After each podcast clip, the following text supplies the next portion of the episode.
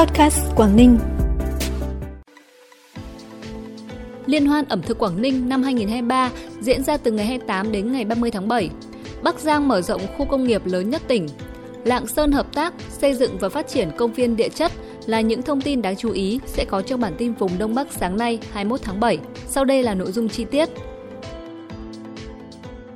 Liên hoan ẩm thực Quảng Ninh năm 2023 sẽ diễn ra tại quảng trường Săn từ ngày 28 đến ngày 30 tháng 7. Liên hoan dự kiến có quy mô 200 gian hàng, trưng bày quảng bá, giới thiệu các sản phẩm ẩm thực đặc sắc của khách sạn, nhà hàng, điểm du lịch các địa phương trên địa bàn tỉnh và các tỉnh thành phố trên cả nước.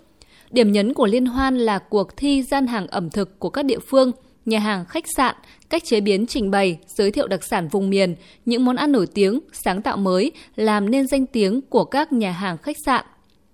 Ngoài ra liên hoan ẩm thực còn có các hoạt động biểu diễn nghệ thuật chế biến món ăn, biểu diễn pha chế cocktail bằng các sản phẩm của Quảng Ninh, chương trình nghệ thuật tổ chức các trò chơi dân gian, các môn thể thao bóng đá, đi cà kheo, ném còn, nhảy sạp, chế biến chả mực chả nem, trưng bày tranh ảnh về vùng đất con người, văn hóa, các sản phẩm du lịch tiêu biểu của tỉnh. Ủy ban nhân dân tỉnh Bắc Giang vừa duyệt quy hoạch chi tiết khu công nghiệp Quang Châu, phần mở rộng thêm 90,5 ha.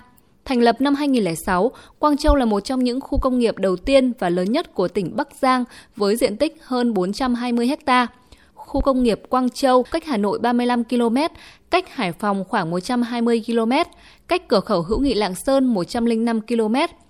Phần diện tích hiện hữu tại đây được lấp đầy 100% với hơn 40 dự án, tổng vốn đầu tư 2,8 tỷ đô la Mỹ, trong đó có 37 dự án FDI khoảng 67.000 lao động đang làm việc tại khu công nghiệp này. Sở Văn hóa Thể thao và Du lịch tỉnh Lạng Sơn vừa phối hợp với tiểu ban chuyên môn về Công viên Địa chất Toàn cầu Việt Nam tổ chức hội nghị thường niên năm 2023.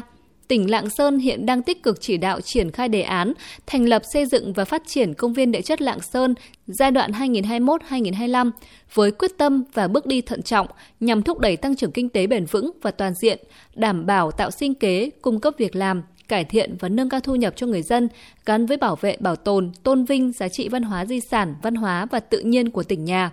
Nhân dịp này, Ban Quản lý Công viên Địa chất Lạng Sơn và đại diện các cơ sở kinh doanh dịch vụ lưu trú ăn uống tại bốn tuyến tham quan du lịch tiêu biểu trong vùng Công viên Địa chất Lạng Sơn tiến hành ký kết thỏa thuận đối tác. Đây là cơ sở để nâng cao chất lượng dịch vụ du lịch tại các tuyến điểm tham quan công viên địa chất tỉnh Lạng Sơn.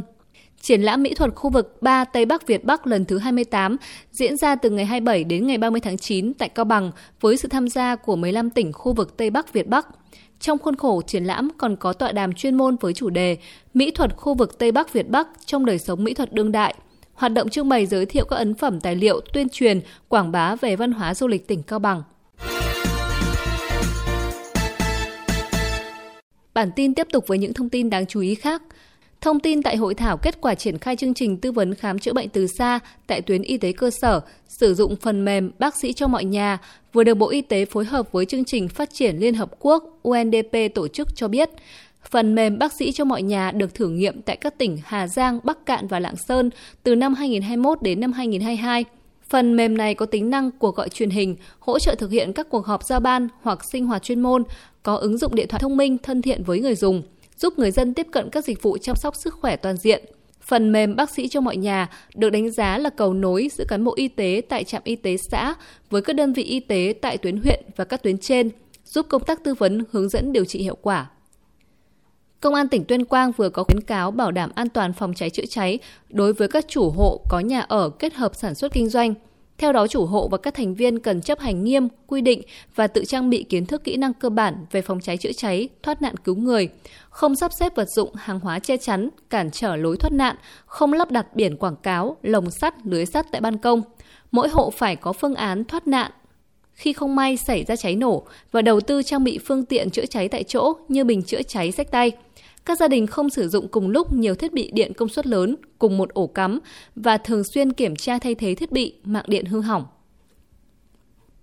Ngày 20 tháng 7, Ban chỉ đạo vận động hiến máu tình nguyện tỉnh Hải Dương khai mạc Ngày hội hiến máu Hải Dương ngàn trái tim hồng diễn ra từ ngày 20 đến ngày 22 tháng 7 tại Trung tâm Văn hóa Sứ Đông.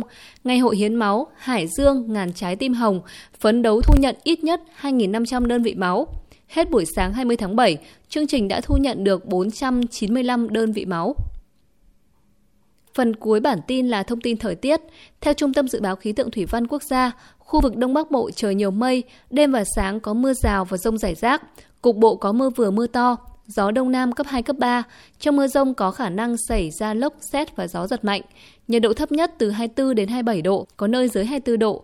Nhiệt độ cao nhất từ 28 đến 31 độ, có nơi trên 31 độ. Thông tin vừa rồi cũng đã khép lại bản tin ngày hôm nay. Cảm ơn quý vị và các bạn đã quan tâm đón nghe. Xin kính chào và hẹn gặp lại.